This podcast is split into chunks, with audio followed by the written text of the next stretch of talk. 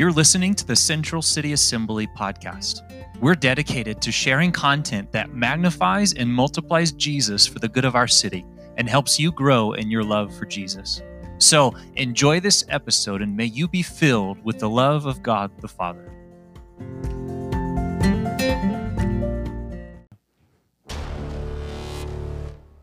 This is pump you up music, okay? Come on. Oh, I missed it. Crank it up. Let's go.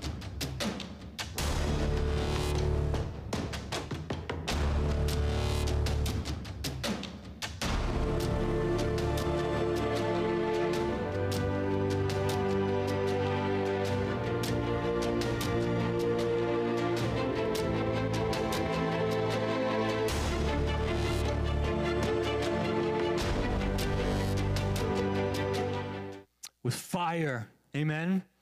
Not in the casual way that people say fire in response to something good these days, but real fire that every single one of us need. We're in our third week of our series on the Holy Spirit. Um, during the past two Sundays, we've spent uh, our time asking and exploring the question who is He? Right? Who is the Holy Spirit? And we concluded that He's our helper, He's our friend, and He's our God.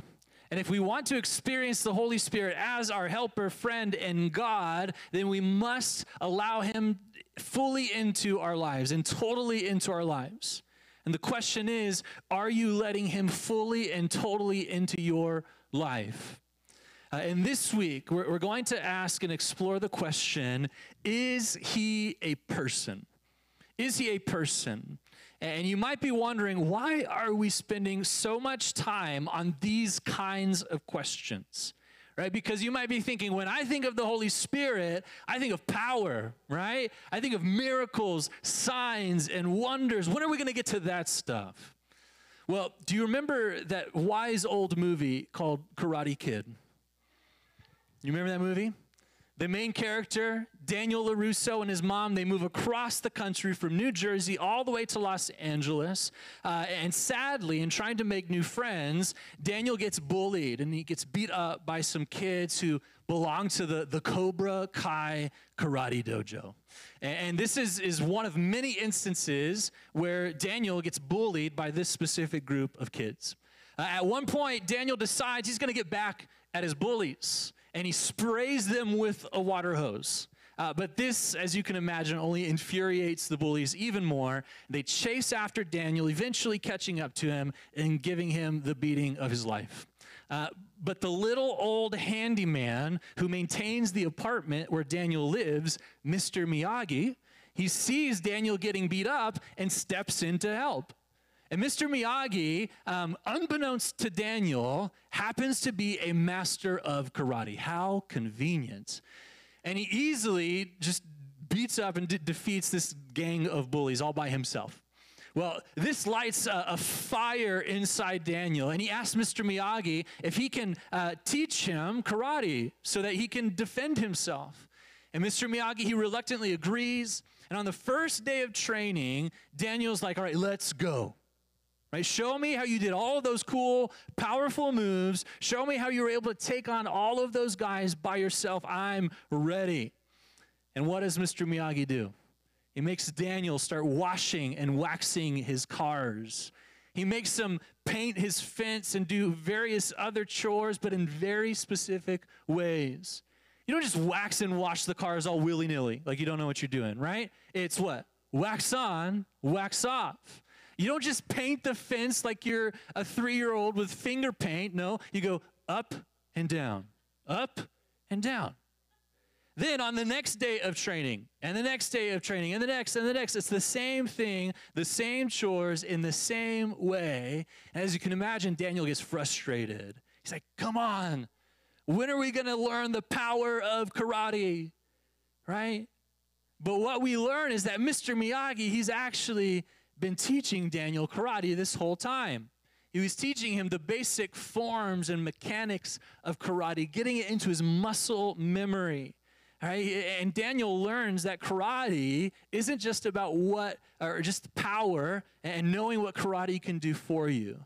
The real power of karate comes in knowing the basics, knowing the mechanics, getting it into your guts, into your body.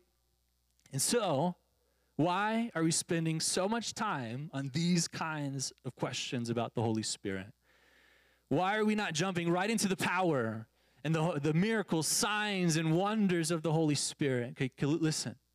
The power of the Holy Spirit is not just in knowing what He can do for you, but the power is in knowing who He really is. Who He really is. Right? If all we want from the Holy Spirit is power, is a fresh wind, uh, you know, a new fire. If all we want uh, are the power, then we're no different than Simon the magician in the book of Acts, who, upon seeing the Holy Spirit work powerfully through the apostles, he offered them money to try and buy the power so that he could be powerful too. But Peter, what does he do? He rebukes Simon, saying, May your silver perish with you because you thought you could obtain the gift of God with money. Right? Simon thought the Holy Spirit was a thing, an it that he could buy. And he didn't know who the person of the Holy Spirit really was. He didn't personally know him as helper, friend, and God like the apostles did. The power of the Holy Spirit is not just in knowing what he can do for you, but the power is in knowing who he really is. Right? Only when we've grown in relationship and friendship with the Holy Spirit, can we truly understand the, the, the, purpose of His power and strength in our lives? It sounds like something Mr. Miyagi would say. All right, so um, we're going to get to the power of the Holy Spirit, okay? We're going to. But we're laying the foundation of real relationship first. The last two weeks, who is the Holy Spirit? And this week, is He a person? Amen? Can we pray one more time before we get into Scripture and continue learning about the Holy Spirit. God, we're so grateful that you have so much more for us than we have right now. We thank you that, that you can do more for us than we can even imagine. And we thank you that a lot of that comes through knowing who your Holy Spirit is, that knowing who you are, God, as Holy Spirit. God, I pray that you just lead and guide us this morning to help us understand the person of the Holy Spirit. God, I pray that you'd help us to understand what it looks like to build a relationship with Him. God, that, that we would see you, Holy Spirit, as God, not just as some minor part of the Trinity, but one of the most important parts of the Trinity. God, I pray that you would lead us by your truth. Holy Spirit, that is, that is one of your functions, is to lead us into all truth. And so we say yes and amen to that this morning. God, I pray that anything that I say that isn't from you would just fall on deaf ears. And Holy Spirit, would you speak to us this morning because we believe that you still speak. So we thank you, God. We love you. It's in Jesus' name we pray. And everybody said, Amen. Amen. All right. Um, we're going to do some good work this morning. Okay, we're going to do some difficult work this morning. I'm just going to preface that um, just so you're, you're preparing your hearts, all right?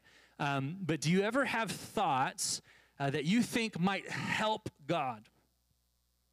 Right? Have you ever had ideas or suggestions for God about how life or how the world should really be? Right? Like, wouldn't life be better, God, if, if we didn't suffer? Did you think about that, God? Right? Wouldn't the world be a better place if you just made everyone love you? Did you think about that, God? Have you ever had thoughts like that before? Well, maybe people would better understand the Holy Spirit as a person if God had given him a different name. A different name. Because it's, it's easy to see God the Father and God the Son as persons, because a father is a person and a son is a person. In fact, God the Father is known by many names throughout Scripture. God the Son is named Jesus, but the Holy Spirit Maybe God should have given him a different name, like Bob. Right? Bob is a name and a person that I can relate to, and I don't feel awkward talking about, right? Bob. Now, I'm, I'm obviously joking, right? But this is another way people misunderstand the Holy Spirit because Holy Spirit isn't really his name, it's his description, it's his function. God the Father's function is to be our Father and everything that that means. God the Son's function is to be the Son. And God the Holy Spirit's function is to be the Spirit. But his name isn't Holy Spirit, it's God. He is God. And God's function as the Holy Spirit is to dwell inside us, empower, teach, lead, and guide us into all truth. And when we better understand this, we better understand God as Holy Spirit, as a person. All right, but how do we know more specifically that the Holy Spirit is a person? What distinguishes him as a person? Well, how do you know that you're a person? How do you know? And that your pair of shoes isn't a person. Right? Well, you might respond by saying, Well, I'm alive. I have life. Well, lots of, of things have life, right? A, a tree has life, but is not a person, right? No matter what your favorite hippie might tell you. And so, what is a person? Well, I'm going to give you both a simple definition and a theological definition for person. I'll give you the simple one first. You ready for it? Simply put, a person has a personality. A person has a personality. A person the, exhibits the marks of a personality. Again, a tree doesn't have a personality, but you do. You have a personality, no matter what your ex boyfriend or girlfriend might have said about you. You have a personality, which means that you are a person. And that makes sense because uh, you look at the root word. What's the root word of personality? Person. Makes sense. That's the simple definition. Now, for the theological definition a person has a soul. A person has a soul. And through study of scripture and humanity over thousands of years, not by me, but as people as a whole, um, we've come to know that a soul is made up of three parts. And maybe you've heard this before. Okay, but a soul is made up of a mind, a will, and emotions. Right? We think with our minds, we desire with our wills, and we feel with our emotions. And so, if you have a mind, a will, and emotions, you have a soul and are therefore a person. And what we see in Scripture is that God has a soul, and therefore God is a person. Right? God the Father has a soul. In Matthew chapter 12, verse 18, which is quoted from Isaiah 42, God the Father says this Behold, my servant whom I have chosen, my beloved with whom my what? Soul is well pleased. I will put my spirit upon him, and he will proclaim justice to the Gentiles. God the Father has a soul. God the Son, Jesus, has a soul. When Jesus was in the Garden of Gethsemane on the night he was betrayed, uh, in Matthew chapter 26, verse 38, he says, My soul is very sorrowful, even to death. And he looks to his disciples and says, Remain here and watch with me. Jesus has a soul. What about the Holy Spirit? It maybe seems odd to think of the Holy Spirit as having a soul, but in Hebrews chapter 10, verse 38, it says, The Spirit of grace declares, But my righteous one shall live by faith, and if he shrinks back, my soul has no pleasure in him. The Holy Spirit has a soul. Again, why is this so important? Right? Why is it important to know that the Holy Spirit has a soul? Well, if having a soul means having a mind to think with, a will to desire with, and emotions to feel with, and if the Holy Spirit is God, then you, do you think it's possible that the Holy Spirit is trying to help us think like God, desire what God desires, and feel what God feels? Absolutely. Right? And scripture is very clear that the Holy Spirit lives inside of you if you are in Christ Jesus. So if you want to know what God thinks about something or, or feels or desires, you have God living inside of you. And He can tell you what He thinks, desires, and feels because He's God. Do you understand how amazing that is? Right? And scripture is very clear about all of this, but, but I, I want to break down all three of these components of the soul, mind, um, or of the soul, which is a mind, will, and emotions, as they relate to the person of the Holy Spirit. Okay, by looking at these three things individually, I think we can gain a greater appreciation for the Holy Spirit's role in our lives. You ready? You ready for it? Do you want this? Because I can just be done. All right, all right, we'll keep going. All right, and so the first thing is that the Holy Spirit has a mind. Everybody say mind. In John chapter 16, verse 13, we read it before, but Jesus says, When the Spirit of truth comes, he will guide you into all the truth. For he will not speak on his own authority, but whatever he hears, he will speak, and he will declare to you the things that are to come. Simply put, how could the Holy Spirit guide us into all truth unless he knows with his mind all truth? Right? We must remember that, that as God, the Holy Spirit is omniscient. Omniscient means all knowing. It's, it's a compound of two words omni meaning all, and science meaning knowledge. And so, God, the Holy Spirit, is all knowing. Let me ask you this if you could take a guess, what do you think God's IQ is? Albert Einstein's IQ, I don't know if you know this, was 209, just a little bit higher than mine. Right? And so, what do you think God's IQ is? Well, it's a trick question, okay? Because he doesn't have an IQ. He doesn't have one. Why? IQ stands for intelligence quotient. We know what intelligence is. Quotient is a measure of something, but God doesn't have an IQ because we can't measure his intelligence. He's all knowing, it's beyond our comprehension, and there's, you can't measure it. And when you sit down and ponder the all knowingness of God, it can really make your mind spin. Right? Because uh, think about this nothing has ever occurred to God. Nothing has ever occurred to God. Right? There's never been a moment where God was like, oh, I never thought of that. Right? Or it's like, oh, that had never occurred to me. That doesn't happen with God because He's all knowing. Now, I'm not trying necessarily to prove to you that the Holy Spirit is a person. I think most of us here, we realize and believe that, but I am trying to help you see why the Holy Spirit is a person is beneficial to you if He's in your life. Because when you understand that the person of the Holy Spirit has a mind, then you understand that you have a person living inside of you who knows everything about everything, and he's committed to being your teacher. Let that sink in. That's amazing. It's incredible. Right? The Holy Spirit has the answer to every question but you'll never ask him for the answer if you don't think he's a person, if you don't have a relationship with him, if you don't see him as a person that you can grow in friendship with.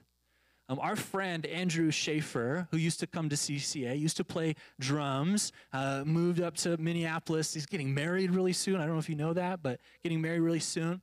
But he told me an amazing story once about how um, him and his family they benefited from the mind of the Holy Spirit. So his family, they have a, a wood stain business where they, they formulate and, and create custom wood stains for whoever needs it. Right? And at one point, his dad was trying to innovate. He was trying to create a new wood stain that was safe and eco-friendly, but that also would last a long time and looked really amazing. But he was struggling. He just couldn't figure it out. Well, during that time, his, his mom was pregnant, and she was having some, some medical issues uh, related to the pregnancy. And, and sitting uh, was the best thing for her to keep her healthy and to keep her baby healthy. And so she would just sit for long periods of time. Right? And so while sitting, she was also praying. They're followers of Jesus. She was praying about all kinds of things praying for healing, praying for her baby, praying for her family, praying for the business, when all of a sudden, this formula popped into her mind. She had no she didn't understand it, she didn't know what it meant, but she knew it was from the Holy Spirit. And so she shared this formula with Andrew's dad. like, this crazy thing happened to me while I was praying. And her, his dad was like, wait a second, that's a wood stain formula. So he, he mixed the formula according to what Andrew's mom had shared, and it turned out to be exactly what they needed to create their signature, this, this incredible wood stain that they still use today. The Holy Spirit has a mind And he wants us to take advantage of his mind and to seek him for answers. Right? No matter what they are, it doesn't matter. Right? Because he knows all things and he will lead us into all truth. And so next time you're stuck, I wouldn't say just when you're stuck, but next time you're stuck, maybe you're reading scripture and you don't understand what it's saying. Maybe you're facing a difficult situation and you don't know what to do. Try asking the Holy Spirit for an answer. He's right there with you. Right? Ask, ask him. All right, he'll lead you into all truth. So the Holy Spirit has a mind. Right? The second component of a soul is the will. Everybody say will. And the person of the Holy Spirit has a will. When Paul was on his missionary journeys, spreading the gospel to the, the farthest known reaches of the known world, um, he wanted to go into Asia. Do you remember that? But Acts chapter 16, verse 6, it says, And they went through the region of Phrygia. Um, I got a response from an expert Greek um, lexical person this morning. It's pronounced Phrygia. Uh, region of Phrygia and Galatia, having been forbidden by the Holy Spirit to speak the word in Asia. And when you forbid something, right, as the Holy Spirit did, what you're actually doing is you're exercising your will. And when you look up the, the, the etymology of that word forbidden, it has to do with your will, right? You're, you're exerting your will to prevent something from happening. And the Holy Spirit exercises his will to keep Paul and his companions from sharing the gospel in Asia. Although later on, he allows them to enter Asia and share the gospel. But the Holy Spirit has a will. And since he has a will, and it is the will of God, and I'm guessing that, that you would like to know God's will, why then don't we get to know the Holy Spirit better? Right? If you want to know God's will, then get to know God. Right? Makes sense, right? A college campus pastor once said that the top two questions he gets asked all the time by students often have to do with knowing the will of God for your life and then also sex and dating. And he said that if I ever want to have a packed out, overflowing conference, I'm going to talk about God's will in sex and dating. Makes sense. That's a good idea. We might steal that one. Okay? Um, but I think this really is a number one question that Christians ask How do I know the will of God for my life? Maybe you've asked that question before. And I actually think it's a lot easier than we make it out to be. Because the will of God can be divided into to two categories, so to speak. There's the general will of God and the specific will of God. The general will of God is revealed to everyone through His Word, through Scripture. But the specific will of God can only be known through his voice, through him speaking to you. And so, if you want to know God's will, for example, uh, about marriage and how to be married, well, God's general will for marriage, you can look at the Bible, it's right there. He can reveal it to you through his word. But if you want to know who to marry, God's specific will in that instance is revealed only through his voice. You're not going to find a verse in the Bible that says, Thou shalt marry Jane Doe from Tucson who lives off of Broadway and Country Club. Right? It's, it's not in there. You can't find it. No, you receive God's specific will, excuse me, will through his voice. And like we talked about during the first week, God still speaks to us today. Amen? God still speaks to us, and primarily through his Holy Spirit. This is one of the Holy Spirit's functions in our lives. Again, see John 16, verse 13, where Jesus says that whatever the Spirit hears from God, he will then speak to us. And so, God's general will is revealed in Scripture, his specific will is revealed through his voice. So, if you want to know God's specific will, you have to get to know his voice. And the only way to truly get to know someone's voice is by getting to know them on a personal level. Right? I bet you that if Annette were to call me from some unknown number, and when I answer, she just said, Hey, I guarantee I'd know who was talking to me. I guarantee I'd be able to pick out her voice and say, That's my wife. Why? Because I'm very familiar with her voice. I love her voice so much. Right? We've been married for 11 years now. We've spent a lot of time together talking and getting to know one another. So I'm very familiar with her beautiful voice. And, if we want to know God's voice, we have to get to know God. There's no other way. Right? We need to spend time with and get to know the Holy Spirit who speaks to us. Listen, I'm sure you have people in your life who you know, man, that person hears from God. They hear the voice of God. At the same time, you also know that they spend a lot of time with God in prayer and scripture. Here's a secret that's always the case. That's always the case. The people who hear the voice of God the most are the ones who spend the most time with Him. There's no other way, right? The, um, and, and we can know the will of God. We can know His voice by getting to know the Holy Spirit. I don't know, maybe you do. I don't know if you understand how amazing this really is. I don't know if you understand that we live in the greatest time in history because unlike generations who came before Jesus, we have the Holy Spirit. Right? Am I saying that the Holy Spirit wasn't active in the, the Old Testament times before Jesus? No, he was absolutely active, but not to the degree that he's active today. Right? Because before Jesus, get this, there were times in history where only one where only a few people in the entire world heard from God or, the, or had the Spirit of God poured out on them. Even the kings of Israel, they depended on one or just a handful of prophets to help them know what God was saying.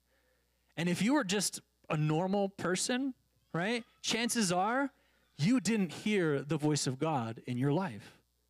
In fact, the Bible tells us there was a 400 year period before Jesus came when God spoke to no one. No one. Can you imagine that? But all of that changed when God poured out his Holy Spirit. The prophet Joel from the Old Testament times, he prophesied. And Peter, on the day of Pentecost, he quoted Joel when he said from Joel 2 28, And it shall come to pass afterward that I will pour out my spirit on all flesh. Your sons and your daughters shall prophesy, your old men shall dream dreams, and your young men shall see visions. And, church family, we are living in that fulfilled prophecy right now, today.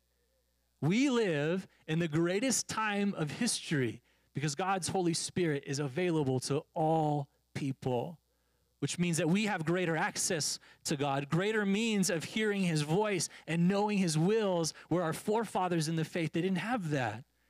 Do you realize how amazing this is? Are you does that get you excited knowing that you have the Holy Spirit? Right? The Holy Spirit has a will, and we can know his will by getting to know him. Let me just say this. I can hear God with you, but not for you. I can hear God with you, but not for you.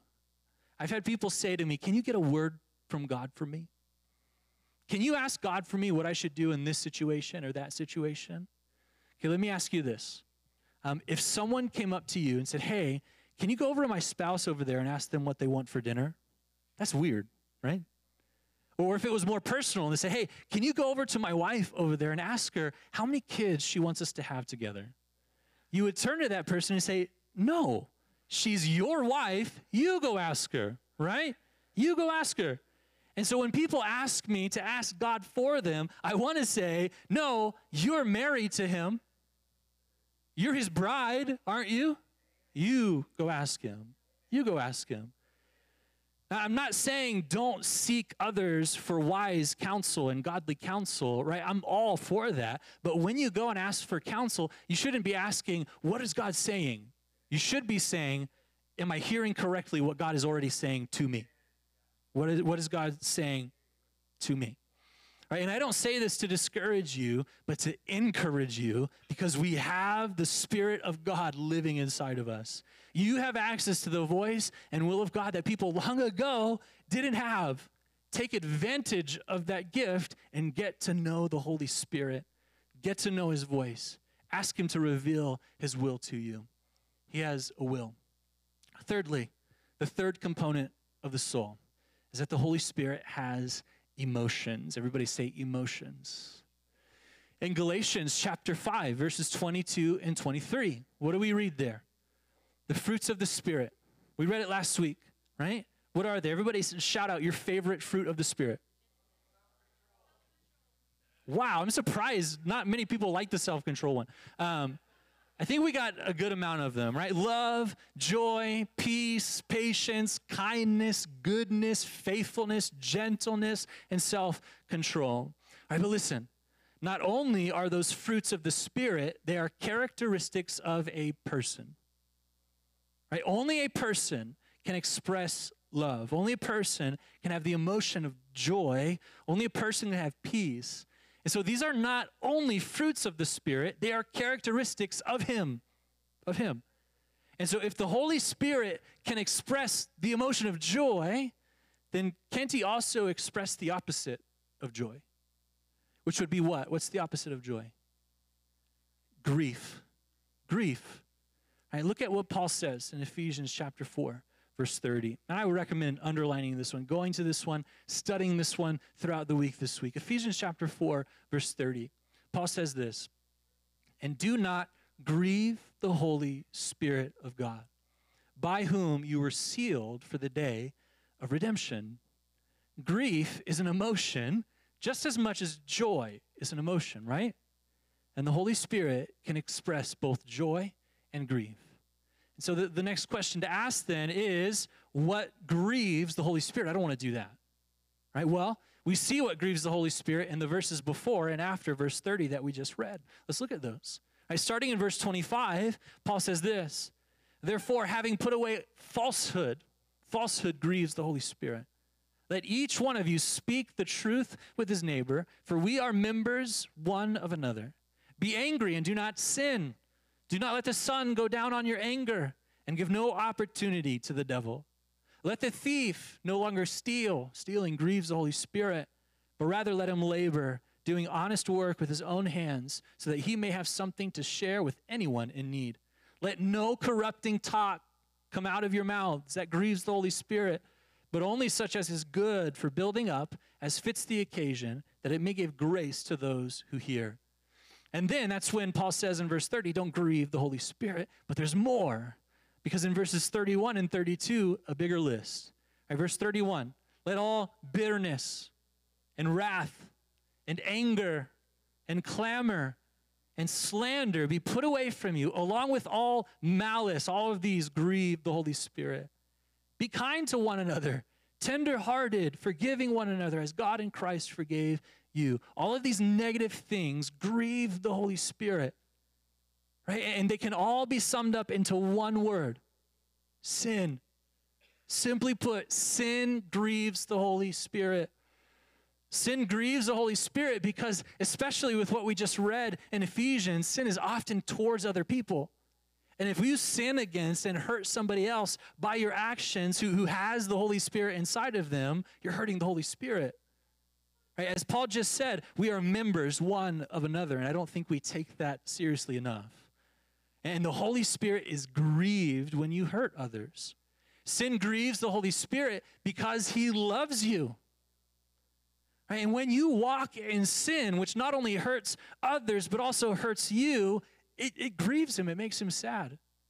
If you're a parent and you've seen your own child hurt themselves in some way, right, you don't just laugh at it. No, it grieves you. It hurts you to see that. The Holy Spirit grieves when we are in pain, especially pain caused by our own sin. Another way to look at this grief is like what we feel when we lose a loved one or a friend because of death. Right? That grief you feel, it's a loss. But it's a loss of intimacy and relationship and closeness with that person because of the separation caused by death. And what does sin do? What does sin cause between you and God? Separation. Right? Not, not forever separation, but it creates distance. Right? We lose intimacy with God when we choose sin instead of Him. And so the Holy Spirit grieves at this loss of intimacy with us because of our sin. You don't necessarily lose your salvation as a Christian when you sin, but sin certainly causes you to lose your intimacy with God, which should cause us to fear and tremble.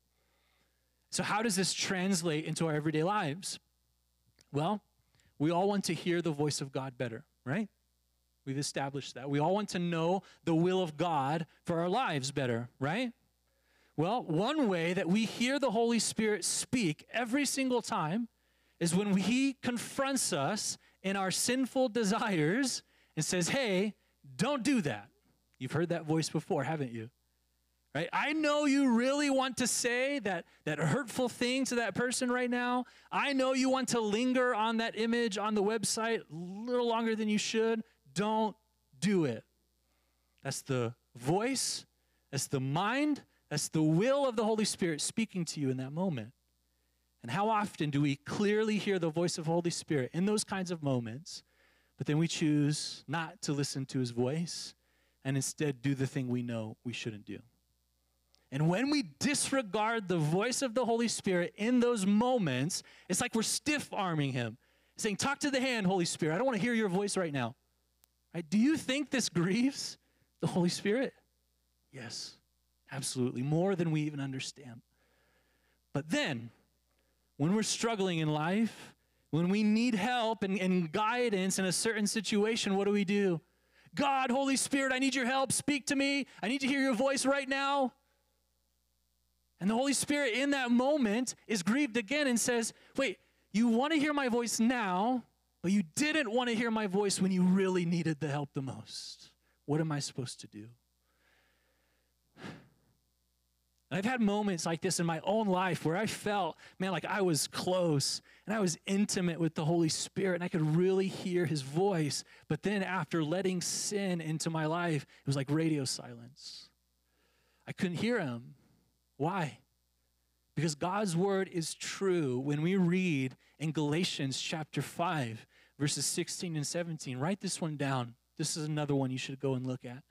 But Paul says this, but I say, walk by the Spirit, which means that we walk with the Spirit in closeness, in friendship, and intimacy with the Spirit.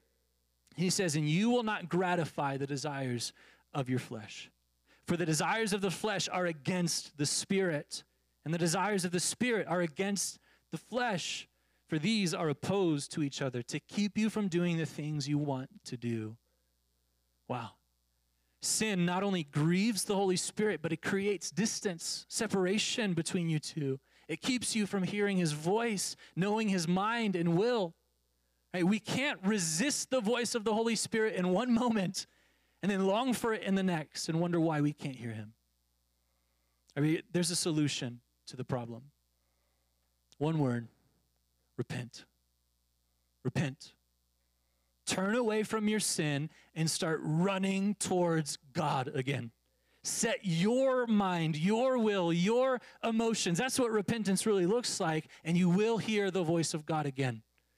Right? King David, Right? He experienced this after he sinned when he committed adultery with Bathsheba.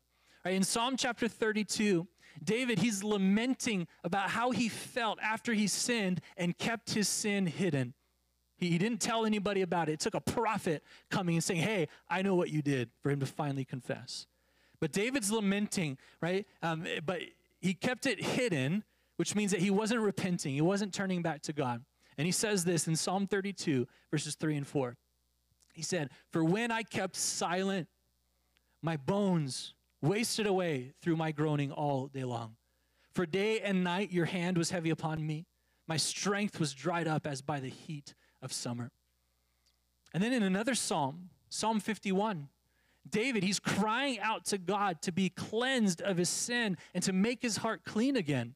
And he pleads with God in Psalm 51, verse 11. Check this out. He says, Cast me not away from your presence, and take not your Holy Spirit from me.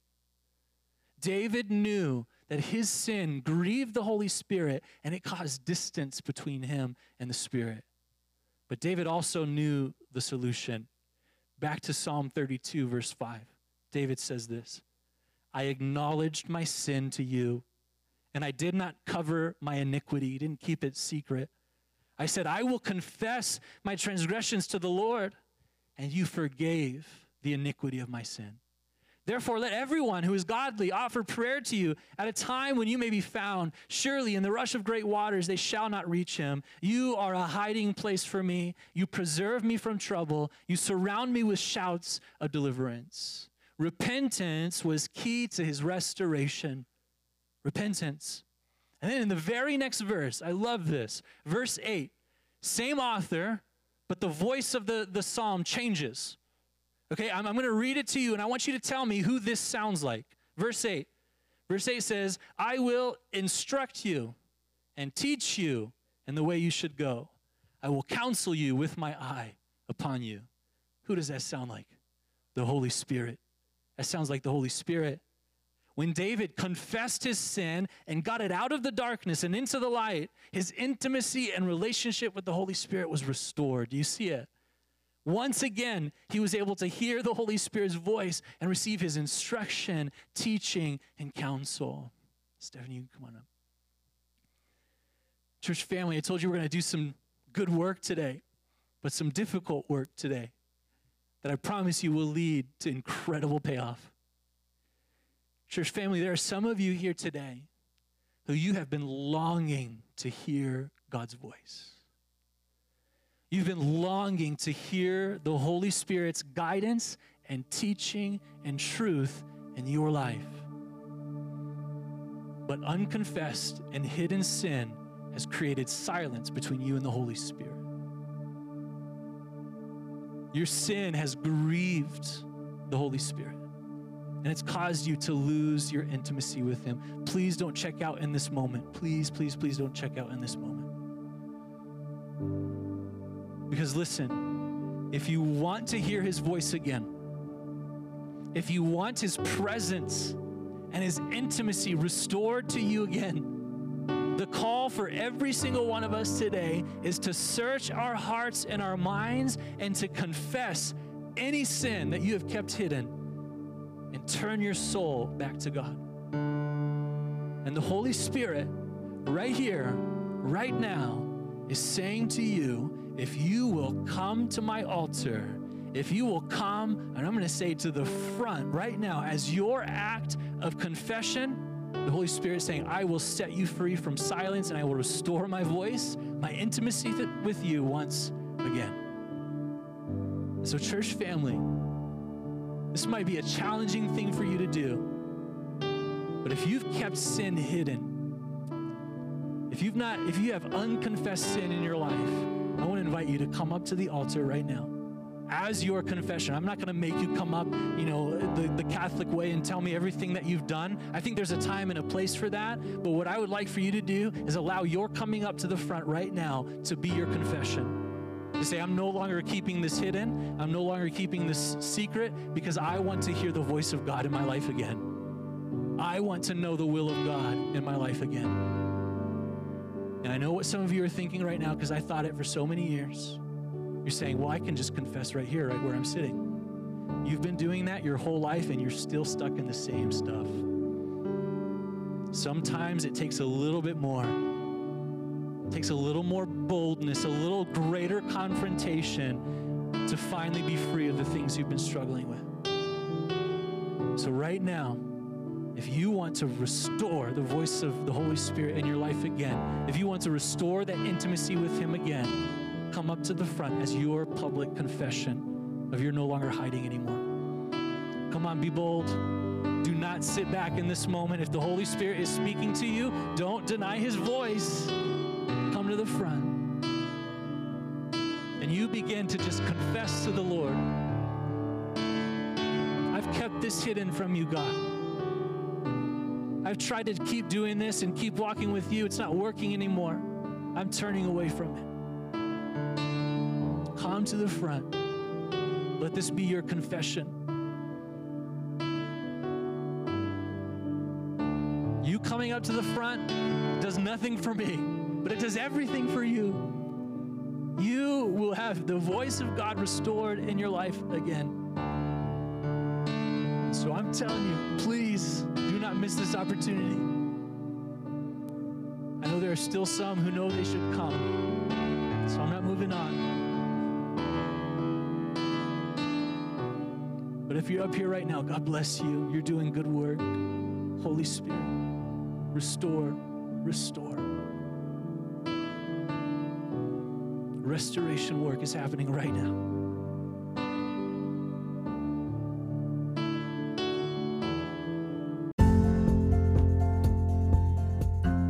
Thank you for listening. If you are blessed by this episode and would like to help us create more content that magnifies and multiplies Jesus, would you consider giving a financial gift of any amount today? Whatever you give will go towards building the kingdom of God in the lives of people all over the world. Thank you for your support, and we pray many blessings over you.